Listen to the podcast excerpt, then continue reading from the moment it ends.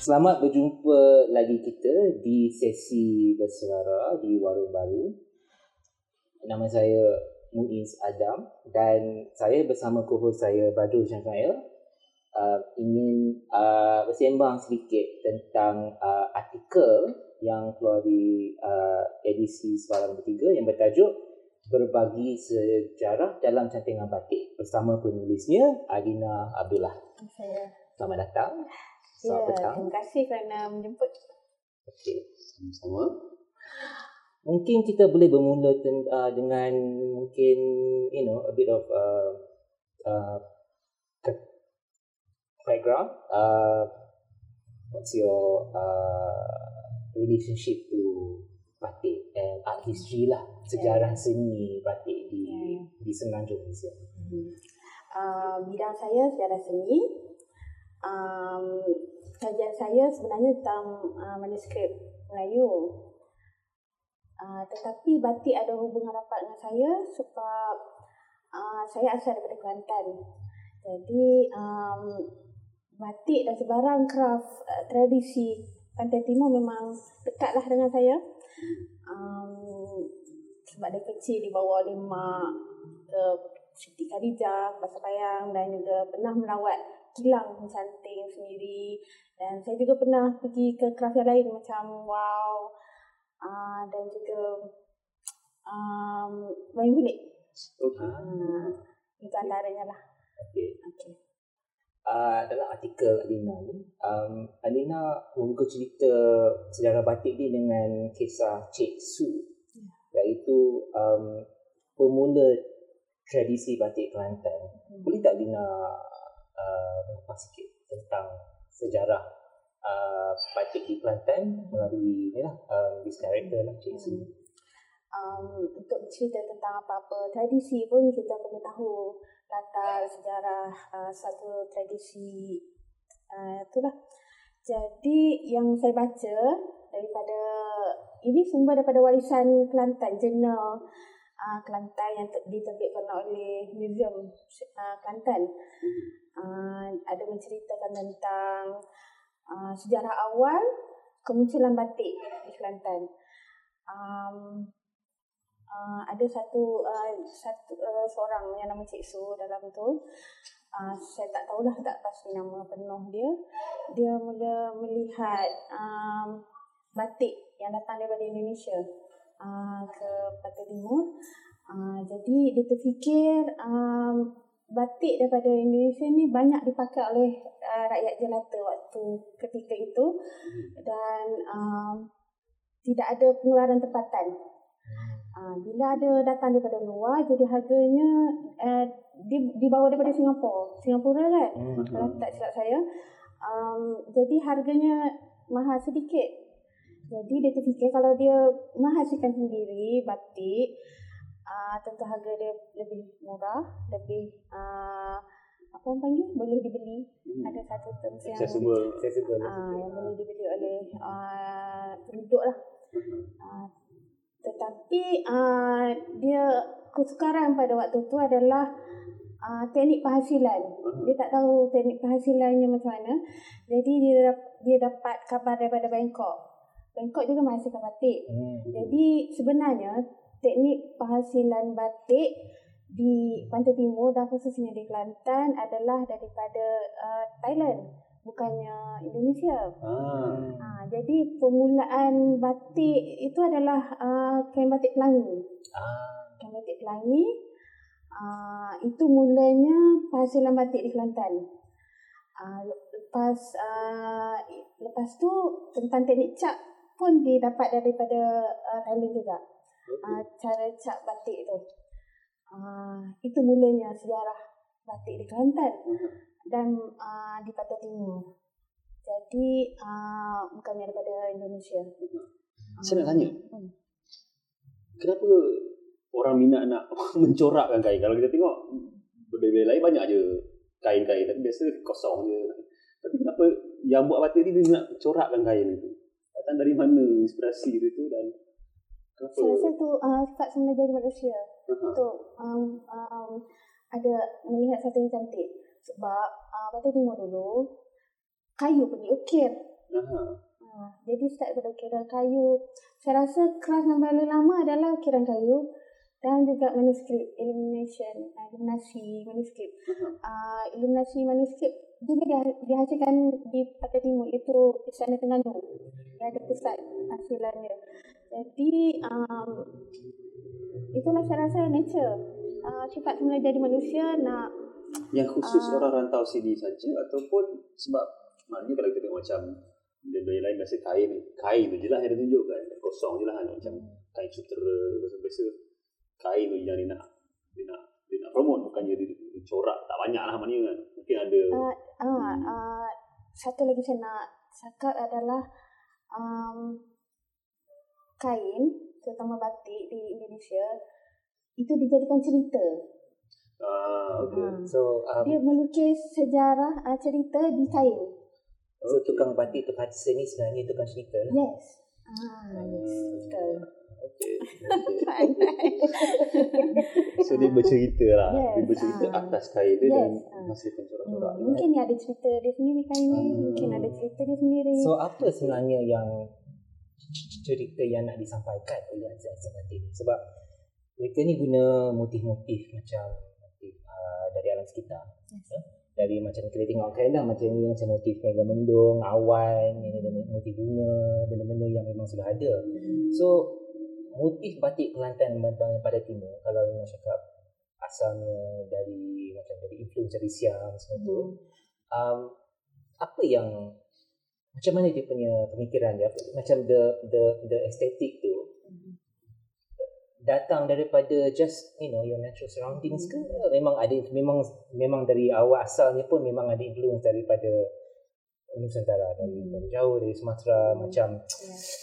kata the apa um, serumpun kan, macam yeah. that, that cultural uh, um, context. Macam mana tu, apa kalau, cerita yang nak kalau sampai? Ikut uh, niat niat uh, pengkarya asal yang dahulu, saya tak pastilah niat dia apa, tetapi menurut kajian lah ini um, dia bila duduk di tepi sungai dia memandang ah, okay. dia memandang sekitarnya. uh, uh, ada orang ramai yang kata kita meniru motif uh, Semenanjung, meniru Indonesia lah, meniru Bangkok lah, tetapi ada um, motif-motif tertentu yang hanya terdapat di uh, Pantai Timur. Ha. Contohnya? Contohnya uh, motif itik. Itik pulang petang. Ada tak? Ada tak? Tak ada. Macam tak ada. Ada. Dan uh, uh, macam di bunga lada. Uh, yang tu hanya um, particularly uh, di Semenanjung. Okay. Dia itik uh, pulang tak, petang. Dia uh, yang bentuk macam tu. S. Ah, okay. Saya pernah nampak. Ah. Hmm. So actually macam itik tu it's it's not literal kan, hmm. macam kalau batik Indonesia kan mungkin ada macam motif garuda, mungkin ada binatang, hmm. tapi di di Semenanjung mungkin dia lebih abstrak. Satu lagi sebab pengaruh Islam. Ah, betul. Jadi dia um, mengabstrakkan setiap uh, motif lah, kecuali yang nampak macam bunga tumbuhan tak apa, mm-hmm. tapi kalau binatang dia akan uh, simply apa macam simplify, mm-hmm. dia akan uh, sempurna atau sederhanakan sehingga tinggal rupa sahaja, tak nampak tak nampak, tak nampak bentuk macam dia uh, tak nampak tanah uh, binatang tak nampak. Itu adalah pengaruh Islam. Okay. So selepas um, Cik Su macam mana uh, expand dia punya business lah, hmm. sebab dia kan naik hmm. laki juga kan, dia nak nak buat dia laki kan? Oh dia laki ke Cik Su? Saya wah itulah saya ni sebenarnya saya ni saya sebab mam, mak saya dari dari Besut, so dekat-dekat tu lah, so saya hmm. familiar juga dengan orang Timur semua ni, so macam tu lah dia punya spirit kan orang Timur kan, so dia you know um, nak mem- memperkembangkan uh, bisnes dia dengan seni semua ni, dia ambil daripada uh, corak daripada Jawa, daripada Singapura kan, macam nak experiment guna dia punya apa ink apa apa, apa dia punya teknik-teknik batik chop semua tu Thailand, yang uh. tu kan. So so as it went on macam tidak um, kembang ke macam mana dia tukar corak-corak dia, oh batik macam mana uh, seni batik sendiri tu berubah ikut masa dan macam mana dia um, reflect culture, society, budaya. Apa cerita budaya yang yang um, diceritakan? Hmm, saya rasa uh, lepas uh, cat tu hmm. bila beralih kepada um, tangan lukis. Hmm. Tapi sebenarnya cat dulu. Uh, cap dulu. Cap Cik Su okay. dia sebab itu teknik, sebab dia tak tahu sebenarnya Indonesia punya teknik macam mana. Uh-huh. Jadi dia belajar daripada Bangkok. Tapi di Indonesia yang uh, saya rasa yang mula dulu adalah lukis, lukis tangan, baru cap. Itu saya tak tak pastilah. Uh, tapi lepas tu dia orang beralih pada um, lukis tangan. Itu saya rasa perkembangan dan orang semakin berhijrah pergi ke Indonesia, belajar cara macam mana. Tetapi um, motif warna masih lokal, masih tempatan. Saya rasa tak tak banyak um, tak banyak yang diambil daripada Indonesia kalau kita tengok. Sebab kita sendiri sudah ada motif yang uh, distinct, yang yang khusus uh, ke Pantai Timur yang diambil daripada ukiran kayu. Kalau kita tengok ukiran kayu dengan bunga teratainya, uh, itu kalau kita nak tengok jauh lagi, pengaruh daripada China lah. Ah, okay. China ke Terengganu, uh, itu dia punya um, uh, serakan budayanya. Okay. Ah, uh, okay. Kalau even even Indonesia sendiri batik um, dapat pengaruh daripada China dan Mesir, bukannya orang. Uh, tulennya di Indonesia. Dan, uh, saya tak sebut dalam tu lah sebab yeah, yeah, akan yeah, yeah. mengundang. Tapi uh, walaupun Indonesia bertegas kata itu adalah ciptaan mereka, tapi sebenarnya pengaruh tu daripada Mesir dan juga China. Sebab batik tu memang dari di Afrika pun ada jumlahnya. Yes, jenis uh, lah. Because the because medium tu yes. sama je kain. Uh, Semua orang nak mencorakkan uh, kain. Orang Meksiko pun uh, ada batik. Uh, uh, dia sebenarnya orang dulu merata dia tersebar lah. Uh-huh. Tersebar craft tu. Katakan yang asal usul itu sebenarnya susah lah sebenarnya. Sebab kita tak boleh nak nak chop dan keling kata budaya itu kita punya. Ah. Itu yang kita, saya tulis berbagi. Ah, ah. Okey, okay. Sebelum kita pergi ke yang berbagi tu, in general, macam mana? Sebab Alina ada sebut pasal batik Jawa, batik Sumatera, batik Siam, hmm. batik Pantai Timur, batik Champa pun ada. Hmm. So in general, apa beza Batik, batik Jawa ni macam mana, batik Sumatera ni macam mana, batik Champa macam mana? Yang beza yang sangat jelas adalah warna dan uh, motif lah. Sebab mm-hmm. dulu um, warna tumbuhan. Jadi guna uh, lokal punya tumbuhan lah.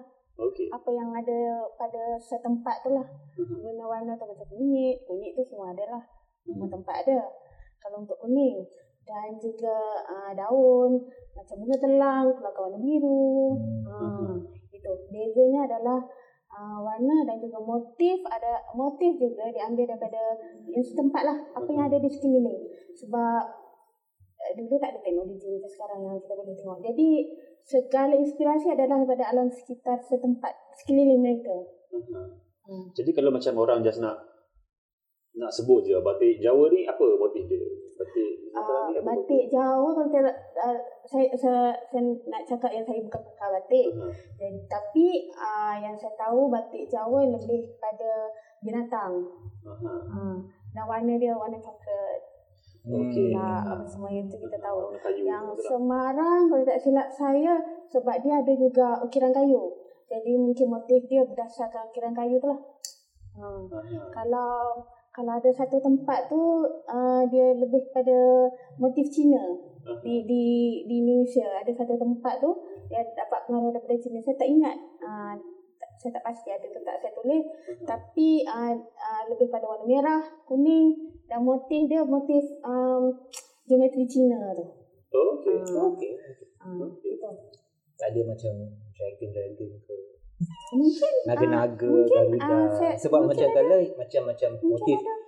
Garuda macam tu daripada Hindu Buddhism tradition hmm, kan yang yes, mengasal yes. Indonesia ada hmm. Indonesia, tapi macam China tu dia senang ke, hmm. macam rasanya tak pernah nampak lagi lah hmm. macam dragon semua hmm. tapi mungkin sekarang kan you know, semua orang buat batik, China pun hmm. buat batik mungkin macam ada hmm. Champa, ah Champa macam mana? Champa dia lebih uh, banyak awan larat.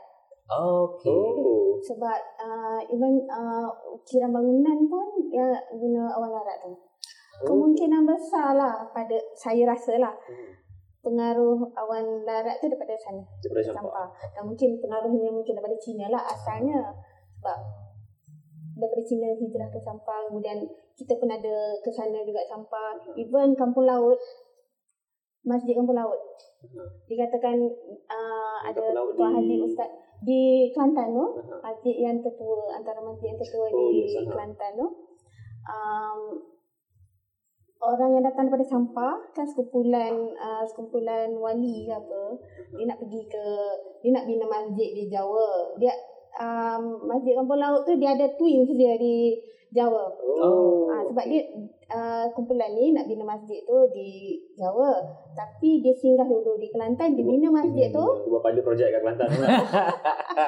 Dia test dulu. Test dulu, kemudian baru dia pergi. Masjid tu tak tak ada paku, tak guna paku. Ah. Nanti dia orang dia orang so, nak pindah kan dia orang. Juga dengan arkitektur tradisional Kelantan dan Terengganu memang hmm. pakai pasak hmm. saja, dia tak pakai paku. No, it's the same. Macam kalau ikut the region kan, macam hmm. dekat Champa kan, macam Melayu lah, hmm. macam serumpun kan, hmm. sebenarnya hmm. sama. Dia ikut the vernacular style kan, hmm. punya motif punggung lain, hmm. mungkin aku yang kain. Hmm. Tapi asalnya kalau kita tengok generally dia macam mungkin sama. Dia alam sekitar. Ah. So it's very nature oriented. Ya, betul. Ah. Sama juga betul. Macam bahasa Langkawian lain. Semua nature. Okay. Okay, okay. I think I think that reveals something about the the hubungan manusia dengan dengan uh, alam sekitar yes, dengan alam, alam essence sekitar. Of pada. Sebab dulu pun macam nenek wayang pun dia akan berseru dengan alam uh, alam mungkin sekitar. Itu mungkin ada connection dengan macam animism. Yes. Ah betul. Ah, so sebenarnya hmm. kalau kita korek hmm. macam kita go back to that macam pagan. Ah macam itulah. Hmm. Dan hidup lagi lah motif-motif tu sampai ha. sekarang. Dia memakmurkan, mengagungkan alam sekitar sekeliling. Sebab sumber Sumber yeah. sumber untuk hidup, makanan, semualah segala yeah. perlindungan yeah. Okay.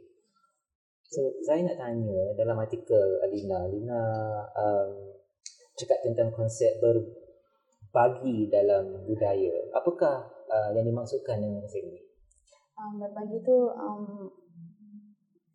Uh, dalam bahasa Inggerisnya sharing lah, berkongsi lah, kongsi uh, seperti yang kita dah bincang awal tadi, uh, tidak ada asli, semua budaya berkembang uh, dan terjun atau masuk ke dalam suatu komuniti dan komuniti itu mengubah suai jadi milik mereka.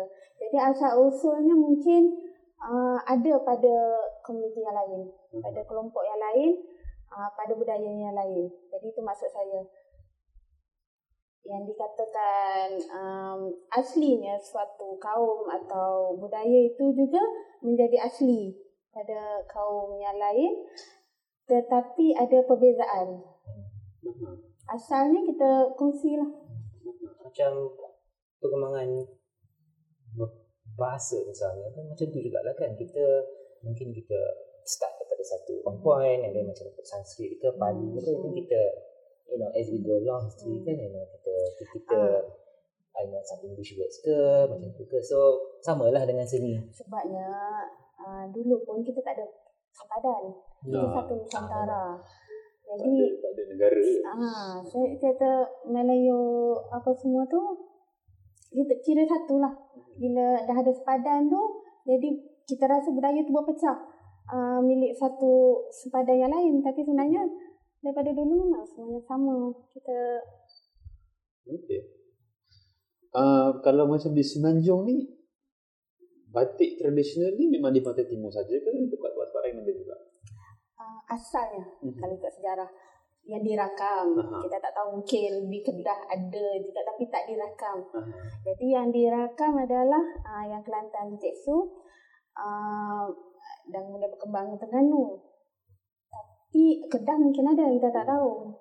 Jadi saya saya tak boleh nak claim atau nak bagi tahu yang asalnya uh, di Kelantan. Dalam pada yang masa yang sama, Sabah Sarawak juga ada batiknya sendiri. Uh, jadi um, kita kena carilah sejarah uh, Sabah Sarawak. Kalau Sabah Sarawak macam mana pula? Ha, itu saya tak pasti. Dia ada, dia puak kumbu dia lebih pada tenunan sebenarnya, tapi uh-huh. batik mungkin ada. Aha, ha, okay. Batik mungkin ada. Okey. Ada tak batik Kedah, batik Perak? Memang memang tak dikenali sangatlah. Hmm, tak ada. Buat apa lagi mungkin? Selangor, ha. Kalau tak salah saya ada satu bahagian di Selangor uh, asal-usulnya batik Pelangi. Okey. Batik Pelangi. Batik Pelangi yang diikat tu, dia rendam dalam uh, tie-dye. Yeah, macam tie-dye lah. Ah, so corak dia tu jadi macam random sikit lah. Yes. Ah, okay. Dia tak ada corak, dia uh, hanya warna. Permain, ah. Permainan warna. Corak dia berdasarkan ikatan. Okey. Okey. Dari trendy lah sekarang. Okey. Semua budak-budak muda Gen Z semua suka tie-dye, hmm. oversize. Dulu macam African. Uh, apa ni? Afrika banyaklah guna uh, teknik. Kadang ah. ni yang pelangi, ah. yang sesera kan. Ah. Hmm. So macam apa? Psychedelicnya style sikit lah. Yes, yes. yes. Dah ada revival sekarang. Ah. So, okey. Kadang dulu orang dulu-dulu pakai buat sarung. Ah, itulah. Okey. Okey. Hmm. Um, dalam ni pun Alina ada sebut tentang perbezaan uh, batik dari sudut kelas. Maknanya mungkin orang kelas atasan akan lain sikit, orang kelas bawahan akan lain sikit. Macam mana perbezaan? Ada apa? Maknanya dari sudut apa? Dari sudut di, um, kalau tentang busana, kelas busana di Semenanjung yang uh, saya rasa tidak bermula dengan batik. Saya rasa bermula dengan kain tenun. Okey. Kain tenun, um, yang tu saya tak pastilah, tapi uh, saya, uh, Ketua Pahang dan Johor ada kelas untuk pemerintah dan juga rakyat. Kalau batik khususnya sebab di Kelantan, dia bermula dengan uh, rakyat, uh-huh. bukan di istana. Kalau di istana baru ada um, kelas pemerintah dan rakyatnya. Kalau di Indonesia sebab tradisinya dah lama, jadi uh, batik yang dipakai oleh pemerintah uh, istana uh-huh. uh, lain daripada rakyat. Uh-huh. Uh, dan saya rasa perbezaan antara dua kelas ini adalah dari segi warna dan juga kerumitan corak. Sebab uh, bila banyak lapisan warna lebih mahal dan dikatakan okay. lebih kaya. Uh-huh. Um, kalau satu lapis warna murah sedikit dan juga untuk rakyat biasa lah. Hmm. So lagi banyak lapis lebih complicated lebih, dan lebih rumit mahal. Dan lebih mahal. Okey. Contoh apa jenis cat yang dipakai ada beza? Jenis warna ikut lapisan warna. Hmm. Sebab dia satu lapis satu warna. Hmm. Dia bukan macam ikut satu macam macam painting lah, yang tu lah, lain ah. Kalau cap macam tu, okay. dia ikut lapis, satu lapis, satu warna. Bila okay. ada tiga warna tu maknanya tiga lapis. Dia cap dulu, kemudian dia warna. Bila cap tu dengan lilin, mm-hmm. lepas tu dia warna. Mm-hmm. Lepas tu uh, bila dah kering, dia cap lagi dengan lilin.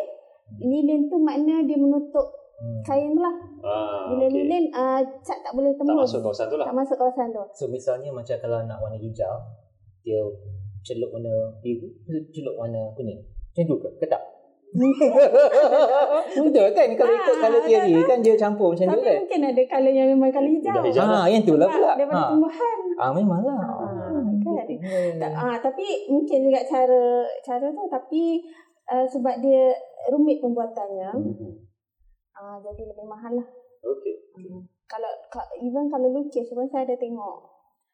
Um, Cara orang kampung di Indonesia melukis batik, dia bentang macam tu, dia lukis. Hmm, okay. Ha, pasal dia celup warna, uh, cat warna kemudian lukis balik.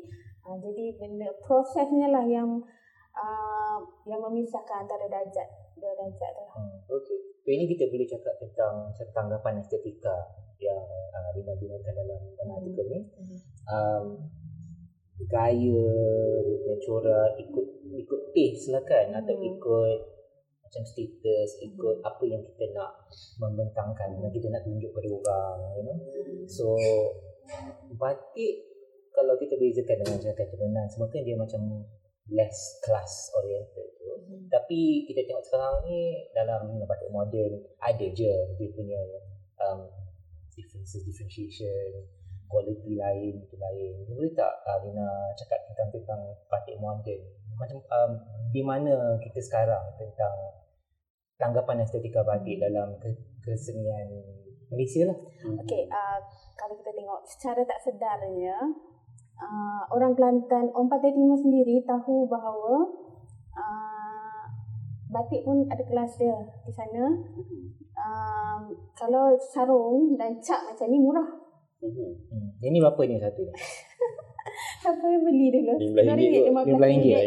Paling mahal pun tiga puluh lima ah, lah kalau ada tiga empat lapis ya, tu, kan. Kalau yang ni rasanya mahal sikit kan? Mahal sikit. I think about lima puluh ringgit kot macam tu. Ada ada brand ke tak? Dia ah dia dia tulis brand dia ni je ada. Sekejap kita buka ah kita bentangkan batik ni. Kita kita macam nak jual batik kan. Ha tu tu tu. Ha mana je? Okey. Ah batik kalau Terengganu ada nombor nombor satu empat satu dua empat. Ah. Even uh, yang cap pun ada dia punya uh, ada tingkat dia. Ah.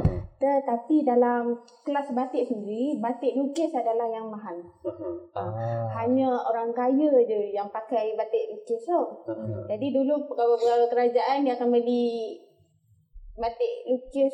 Sebab batik lukis dia macam bespoke lah. Satu kain tu memang satu, satu corak. Memang satu corak. Ah. Dia tidak replicated. Ah, dia dia Uh, dia tak boleh nak kita nak repeat balik corak yes. tu sebab okay. tangan kan. Kalau designer tiru sekali pun mesti ada dia tak ada tulisan-tulisan lah. Jadi itu yang buat harga dia mahal. Itu hmm. yang dikatakan orang ramai batik uh, Kelantan Terengganu ni mahal. Ah. Uh, tapi kita kena faham sebab artisan. Hmm. Dia bandingkan mahal tu dia batik dia bandingkan batik yang macam mana pula? Yang lebih murah. Jadi dia anggap benda tu sama. Benda sebenarnya lain. Cap ni pakai pakai alat dia chop. Senang je chop chop chop chop. Uh, dan ada banyak lagi corak ini kita boleh jumpa kan. Tapi kalau batik lukis tu itulah satunya dan warna itulah satunya dan daripada tangan sendiri. Tangan artisan sendiri. Sebab akan makan masa. Makan mas, masa juga. Dan um, nilai dia atas sikit lah daripada yang cap ni.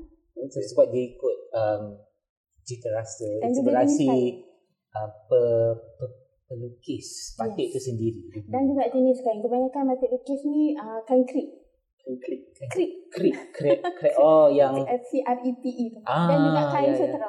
Yeah, yeah. Oh okey. Okay. Ah. Sebab, sebab kalau nak lukis tu dia ada mahal sikit. Ah, sebab cotton ni buat. Ah, cotton kalau luk Kalau lukis di atas kain cotton yang biasa macam ni tak berbaloi lah. Ah. Nak jual untuk mahal tu. Ah. Ah, jadi atas kain sutra. Jaranglah uh, cap di atas kain sutra. Ah, ya betul. Sayang pula kainnya tu. Ah, sayang ah, pula kainnya tu. Kita nak promo majalah sikit. Iklan. So, untuk yang baru tengah nak tengok, kita sekarang tengah berbincang tentang artikel yang tulis oleh saudari Alina Abdullah. Berbagi sejarah dalam cantingan batik dalam Suara isu nombor tiga, boleh didapati di Tinta Budi kalau masih ada stok uh, ataupun terus di uh, Jurnal Suara. Linknya ada tak? Ada linknya? Ah, linknya ada kat bawah ah, ni. Kita nampak. Tapi kalau ada ada, kalau tak ada nanti kita bagi tahu. Okey. So uh, tadi kita cerita pasal batik model. Okay. Sekarang ni kan memang tengah orang nak promo sikit batik. Kita dah banyak apa lokal-lokal punya punya brand hmm. uh, yang nak promote lokal punya batik, dan ada pula orang yang cakap oh kita kena beli batik jadi ni kita kena beli batik yeah. jadi ni. So sebenarnya kalau nak ada tak beza first tradisional batik dengan batik modern yang sedang dipromosikan dan sedang di pushkan oleh orang sekarang ni lah. Um, beza dari segi motif um, modern lebih kepada abstrak corak abstrak, dan uh, tradisional boleh kita lihat macam ni lah, dia akan guna motif tumbuhan alam okay. sekitar alam itu di, di Semenanjung lah. um, uh, saya rasa um, uh, tak perlu ada perbezaan tu pun okay. yang, yang asalkan di tempatan bagi saya. Uh, kalau kita nak uh, kekalkan motif tradisional, boleh juga pada kain uh, sarung, uh-huh. boleh yang dibuat baju. Tapi kalau ada di uh, mereka yang nak um, mempopularkan teknik batik tu sendiri. Hmm. Ha, yang penting antaranya selain daripada motif adalah teknik tu. Hmm. Ha, tak ada masalah, dan jika dia nak memodernkan, ha, sebab kita bukan hanya berada di tak, di satu zaman. Kita Uh, zaman bergerak. Uh-huh. Jadi kita ikut keedaran lah. Uh-huh. Kalau ada mereka yang nak mengubah motif, nak stylizekan, uh-huh, tak ada masalah. Uh-huh. Uh, kalau um, dia nak um, membuatkan uh, orang lain untuk memakai motif, uh-huh, tempatan dan sebagainya lah. Uh-huh. Uh, itu pendapat masing-masing lah. Kita, saya, bagi saya tu tak ada masalah. Interesting tu macam mana kita dia uh, design-design sekarang dia tukar, apa kata, nak tukar medium, tapi macam instead of pakai kain untuk sarung, untuk apa, untuk baju, untuk kain baju kurung, untuk baju lelaki, hmm. sekarang kan tahun ni banyak uh, face mask, face mask batik. Saya ada. Ha, ada. Ha. Ah, itu cantik ah. Itu motif apa tu? Ini ini ini Malaysia. Ini um bunga um rama-rama tu. Oh, okey. Rama-rama tu bunga. Bunga. Dan corak batik Malaysia. Corak, yes. Betul. Ha. Yang another interesting thing, I think, sebab kan banyak yang yang pergi Christmas ni mungkin mereka yang nak buat extra income, yang macam artisan-artisan atau macam social projects yang nak ya, betul, uh, yang employ macam uh, uh, artisan-artisan di, di kampung atau you know, mm-hmm, refugees, yeah, gitu. So memang batik ni menjadi medium rakyat dalam marhain. Marhain. Ha, betul. Boleh ke dia katakan macam tu? Tapi uh, dijual di tempat yang mahal. Ah, betul juga, betul juga, betul juga. Betul. Hmm. Tapi kalau macam batik moden ni ada ada story dia tak? Kalau macam macam Alina cakap tadi yang batik lama ni ada cerita tak, dia, ada sejarah dia. Itu ter, uh, terpulang pada mereka tu lah kalau dia hmm. nak uh, mengkisahkan uh, rekaannya, uh, terpulang pada mereka tu. So dia tidak kisah sebenarnya apa cerita-cerita ni? Uh, ter, terpulang pada, terpulang pada uh, yang buat yang lah. membuat tu. Okay. So kalau macam sebabnya zaman dulu Um, dia tak boleh baca, aha, dan tak ada dulu kertas pun uh, sekarang nak, jadi penceritaan tu dilakukan di atas kain. Aha. Jadi sekarang sebab kita ada banyak medium lain, jadi design uh, mereka um, kebanyakannya saya rasa ikut kehendak pasaran. Ah, okay. Orang suka bunga, ah, dia pun nak buat, dia buat bunga kebanyakannya dalam, uh-huh, uh, kalau tu dalam batik tulis lah. Uh-huh. Dan saya tahu di uh, Kelantan saya bukan nak uh, macam uh, mengurangkan kekreatifan mereka, uh-huh, uh, batik, tapi uh, mungkin terdesak. Uh, sekarang ni semua berdasarkan pasaran. Yang berbanding dulu, yang lebih ada juga estetik dan juga um, ada latar di sebaliknya lah. Okay. Uh, saya nak bacakan satu petikan iaitu uh, seni rupa tradisi biarpun telah dipetakkan sebagai seni kelas dua oleh Barat, sebaliknya sangat bernilai dan menjadi sebahagian daripada identiti sosial budaya masyarakat setempat. Betul ke batik ni dianggap sebagai seni kelas dua? Uh, seni craft. Craft, art craft, uh-huh, di dikelaskan sebagai seni kedua, uh, kelas kedua, uh-huh, dalam sejarah seni. Uh, first kali fine art lah, uh, seni uh, halus, painting. Uh-huh. Tapi itu tradisi Barat. Kita craft adalah kita punya fine art. Hmm, betul. Ukiran kayu. Tapi kerana mereka menulis sejarah dan memegang sejarah tu, uh-huh, sejarah seni tu, jadi uh, dia kelaskan begitulah. Uh-huh. Kita pun terikut. Hmm. Tapi tradisi kita bukan catan. Bukan, hmm. bukan uh, tradisi kita adalah ukiran kayu dan juga batik. Uh-huh. Jadi, Jadi patutnya yang dekat dalam balas negara ni adalah ukiran kayu. Saya tak nak. Okay. uh. Tapi lebih kurang macam mana, patutnya dia tidak diletakkan hanya sebagai untuk penggunaan, dinilai juga ah, sebab, dari segi ah, ah, seni bagi tempatan, bagi Nusantara adalah seni gunaan. Ah. Dia tak ada seni um, seni yang tak berfungsi, tak ada. Dia seni uh, dalam kehidupan. Aha. Seni dalam uh, apa ni? Tiko, terak tu kan. Aha. Seni dalam bekas uh, sirih, tekak sirih. Tu pun ada kelas juga. Seni dalam apa? Tepeling uh, apa ni? Tenongan-tenongan. Cepeling, cepeling hmm. uh, budak tu. Kan ada macam peraknya, ukiran oh, perak. Ah, ah, yeah. uh, di Nusantara itulah seni kita. Seni adalah kehidupan. Hmm. Seni pada rumah. Bukan pada dekor yang diletak di dinding rumah, di rumah tu sendiri. Rumah, rumah itu sendiri. Cerita. Dia, kenapa hujung tu ada apa orang panggil yang apa? Gable itu. Tan Tanjung. Kampung, hmm, yang ya, ini. Tak tahu. Tak tahu. Uh, tapi uh, uh, di, bar, di barat tak mengenal lagi waktu tu uh-huh. yang kita, ini Nusantara punya. Even bukan Nusantara aje. Uh, di um, Amerika uh, Amerika Selatan, di Afrika, uh-huh. uh, kehidupan diorang adalah seni. Tengok pada kain apa semua. Dan Jepun juga, I think Japanese also yes.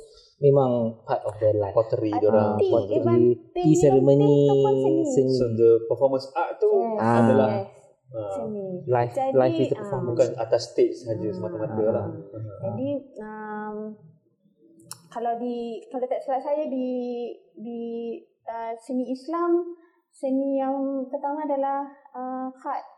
Ya, yeah, kaligrafi. Uh, khat dan yang kedua adalah seni seni bina. Seni bina. Seni bina. Hmm. Uh, jadi Um, Barat telah um, meletakkan seni kraft tu nombor dua. Aha. Jadi tak bu- tak bergunalah. Padahal uh, pada budaya-budaya uh, tu itulah seni mereka. Itulah hmm. nombor satunya. Okey. Alina pernah pergi tak ada satu exhibition kat Ilham Gallery? Itu mungkin dalam beberapa tahun lepas. Bertajuk Love Me in My Batik. Yes. Ha. So actually yang exhibition tu memang ada painting tu, batik yeah, painting, catan semua. Yeah, memang betul. Cantik lah. Yeah, uh, tapi only a few practitioners yang yang really explore the media. Yeah. Memang cantik lah. Sebab saya macam kalau saya tengok uh, kalau saya pergi museum seni semua tengok okay, painting, this painter, that painter. Tapi kalau tengok saya nampak je batik, saya fikir Malaysia lah. This is where I'm from. You know? This is my cultural identity. So batik tu sebagai medium dan sebagai catan tu, tu memang terasa saya pun terharu rasa mm-hmm. ah this is where I come from. So yeah, I think for me the power batik tu di situ. Dia dia apa? It connects me to my heritage. Kalau ada batik lama nenek, kita frame, uh, kita ha. bingkai kan, yeah. ada, yeah. kan ada setengah buah kumbu dia letakkan yeah, di dinding yeah, yeah. kan. Uh-huh. Ha, itulah kita punya seni. Uh-huh. Itu yang apa uh, Profesor Sarishno kumpul hasil seni tu. Okey. Uh, Okey, balik kepada uh, isu uh, budaya negara dengan batik. Uh, sebab kita sekarang ni bila ada orang-orang yang dah mula nak pakai batik, dia kata uh, pakai batik ni lagi bagus, yang ni yang ada pula kata kena pakai batik tempatan saja, batik luar tu kita kena sokong lebih dari tempatan lah kan. So dari pandangan Alina macam mana? Saya uh, tak ada masalah uh, uh, pada peribadi masing-masing, pilihan masing-masing. Hmm. Tetapi saya ada masalah jika seorang itu um, melebihkan Uh, sesuatu tradisi kraft itu lebih daripada yang lain. Uh-huh. Sebab kraft budaya tidak ada tingkat, tidak ada lebih, tidak tidak ada yang lebih cantik atau lebih kurang cantik, um, semua sama. Uh-huh. Jadi um, kalau macam saudara Badrul nak pakai batik Jawa yang asli, uh-huh. bukan yang tiruan ke apa, saya tak ada masalah. Uh-huh. Tapi janganlah pula mengatakan uh, ini adalah uh, seni yang paling uh, bagus sekali daripada yang lain. Uh-huh. Uh, batik yang paling uh, hebat antara semua. Uh, saya ada masalah dengan itu lah. Uh-huh. Kalau tiruan ni macam mana pula? Tiruan yang ada uh, kontroversi di Indonesia.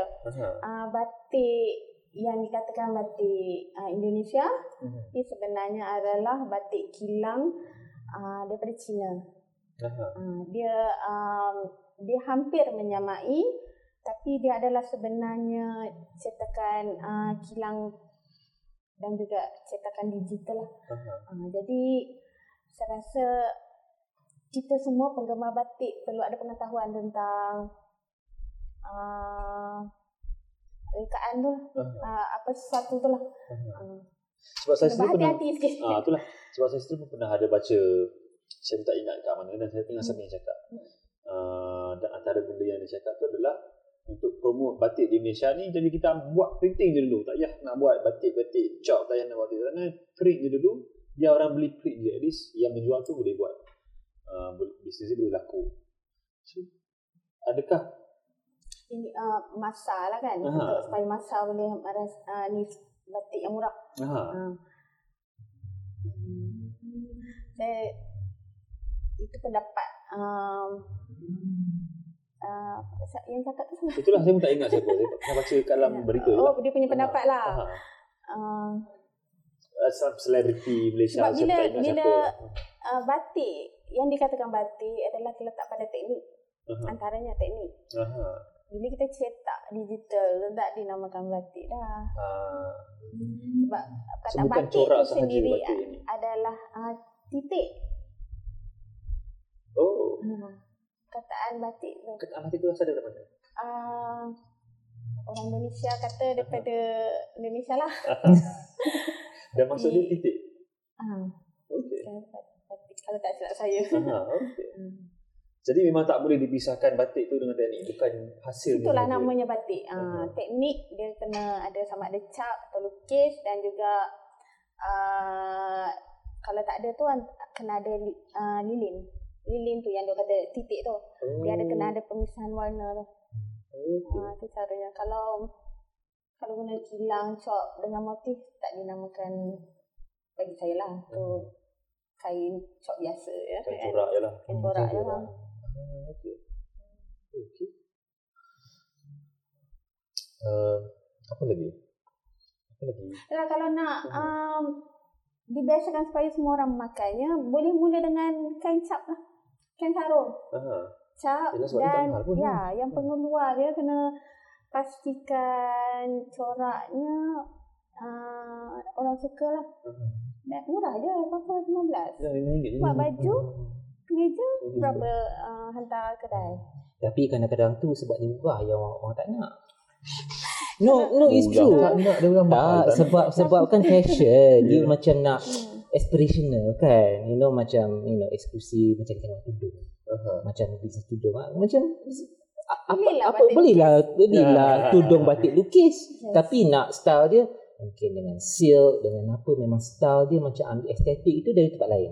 Mungkin uh-huh. dari barat, mungkin daripada Timur Tengah, tak ada masalah. Tapi, you know, macam mana kita nak naikkan batik tu sebagai benda yang uh, yang seni yang aspirational dalam fashion, for example. Uh-huh. So, macam for, for, for example, macam kemeja batik lelaki. Kan sekarang kan dah, dah, dah, dah jadi popular balik sebab dia punya fitting dia dah lain. Mungkin dah hmm. sekarang dia slim fit sikit, yeah. short sleeve, yeah. and then the association tu macam oh macam all this macam yang yang Turks, you know, yes. macam macam macam you cool, macam cool, hot, politician. Biasalah dia tapi tapi itu orang nampak kata okey eh saya nak rupa macam tu. So you kenalah macam politician pakai batik mungkin. Setiap hari Khamis kerajaan kena pakai batik. Ha, uh-huh. Tapi diorang pilihlah batik yang artisan ke, batik yang cool sikit ke, fitting dia hmm. macam nampaklah badan macam kan. Ha. Jahit uh, yang pandai buat ha. fitting. Ha. Betullah, cutting macam tu lah. Ha. Boleh. Ini ada orang tanya, uh, ada tak beza di antara batik yang kononnya model dengan batik yang orang kampung bukan? Maknanya orang kampung tu maksudnya as in Uh, macam masa saya beli ni dia katakan sahan, batik sahan oh. ni. Uh. So sebetulnya mungkin macam ada batik yang level lain lah. Dia beza antara um, pemakaian batik tu tulis dengan cap. Itu saja memang itu yang ya, utamanya yang, lah. Yang utamanya hmm. uh, kain sarung cap uh, sebab dia murah, dia dibuat kain basahan. Um, dan uh, batik lukis uh, dia mahal, jadi ikan baju. Tetapi saya tengok sekarang ni uh, orang buat je jadi baju, kain sarung. Hmm. Kan? Uh-huh. Even um, kain plikat buat seluar. Uh-huh. Ada kan? Alah, ya macam Aladdin, yang Aladdin pants tu pun orang buatkan batik, semua murah kan. Ha. Dia terletak pada kita lah, yeah, uh, kita sendiri ataupun pada pengeluar dia. Okay. Uh, yang uh, ki, uh, kilang ataupun orang yang yang buat sendiri, dia hanya buat je. Hmm. Dia tak dia tak terfikir tentang pasaran. Betul. Yang orang tengah tu, yang menjual dia tu kena fikir tentang pasaran, uh, keluarkan sendiri daripada kain sarung ni jadi baju, meja uh-huh, misalnya. Uh-huh. Dia tergantung kepada supply chain dia lah. Dia kan, macam mana dia nak gunakan batik sebagai kain saja. Uh-huh. Saya, saya pernah tanya uh, pekedai, uh, kenapa banyak sangat kain batik kecil jadi meja? Kenapa tak boleh kain sarung? Dia kata, tak ada orang nak beli. Tak, tak ada permintaan. Oh. Kalau ada permintaan, dia buat. Uh-huh. Uh, jadi, uh, pekedai memang mengikut pasaran.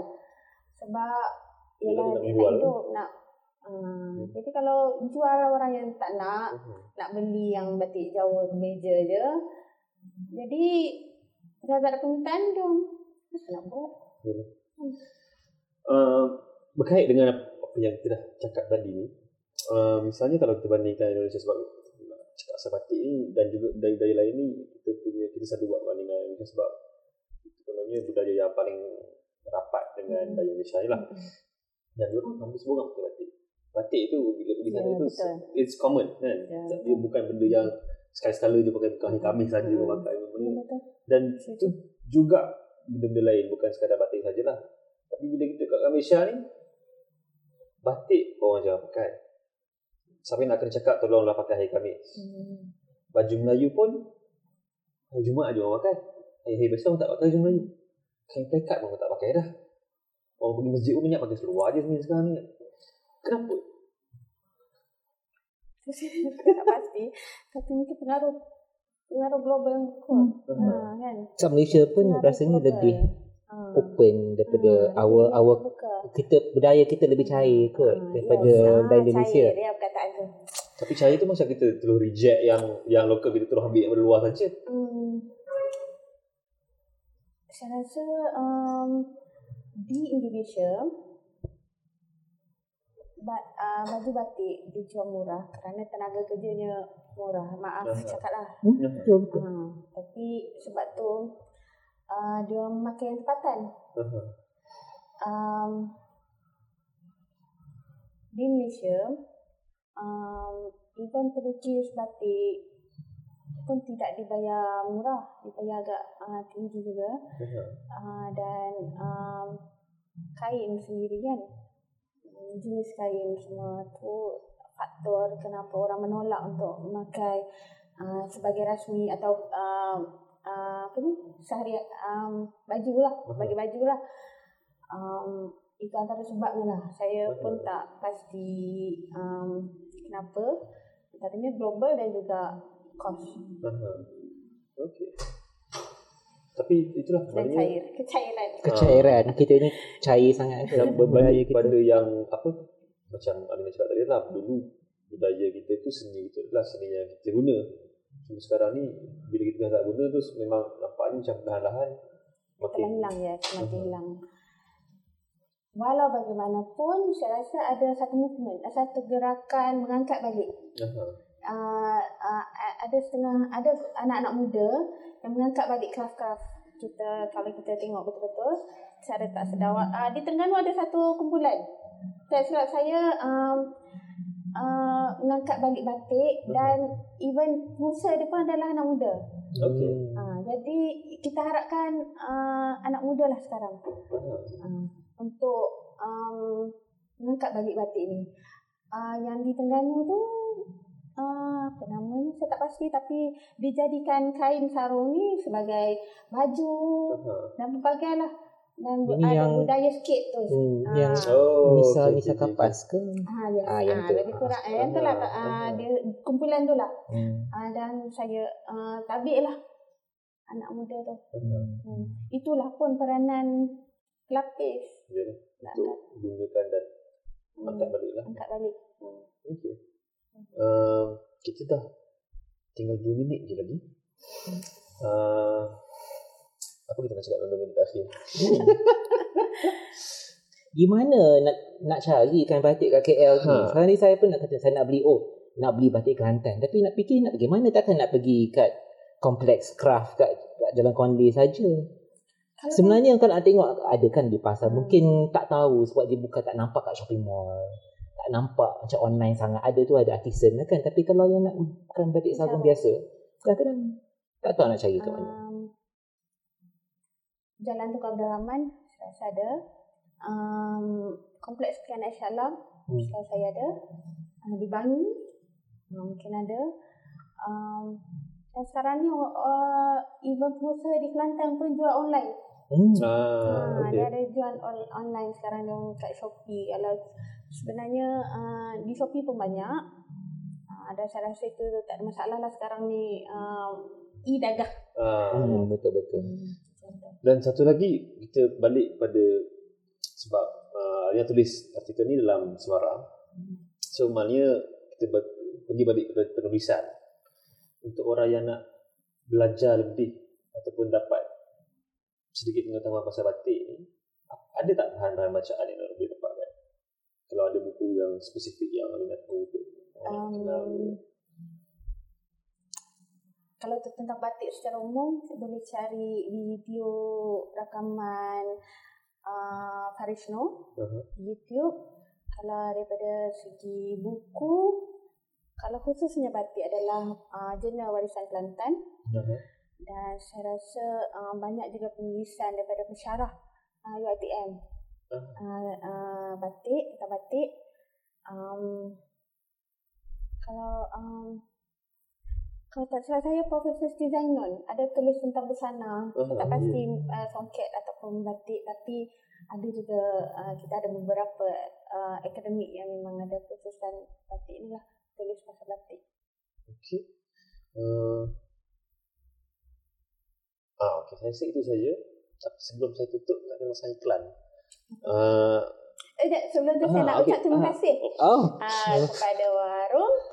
Uh, kerana menjemput saya untuk bercakap tentang batik. Walaupun hmm. ini bukan kepakaran saya, tapi ada sedikit semangat pengetahuan yang boleh saya kongsi lah. hmm. Terima kasih kepada Badru dan juga ke Muiz. Terima kasih kerana sudah datang. Jadi sebelum kita tutup, uh, untuk yang nak baca artikel daripada Alina, boleh beli uh, Suara nombor tiga. uh, Boleh didapati di Tinta Budi. Rasanya di kunia-kunia masih ada. Terletak di uh-huh. ada lagi kan? Ada, ada. Hmm. Kalau tak di online lah. Online di Jurnal Suara punya apa, Yeza. Adalah alamat di bawah ni kot. Uh, lepas tu, ada satu acara minggu depan, hujung minggu, hari Sabtu, di Georgetown. Sempena Georgetown Literary Fest, Jurnal Suara akan ada satu bengkel penulisan pada hari Sabtu, sembilan belas hari bulan Disember. Uh, untuk tahu lebih lanjut, boleh ke Uh, social media Jurnal Suara ataupun ke Georgetown Literary Fest. uh, Dan untuk yang nak join, bolehlah ada nak kena hantar penulisan sikit, dan mungkin kita boleh uh, bincang penulisan tu di bengkel tu lah. Itu saja. Terima kasih semua. Terima kasih kepada yang uh, menonton. Semoga jumpa lagi. Assalamualaikum. Asyik melala gara-gara tim kosong.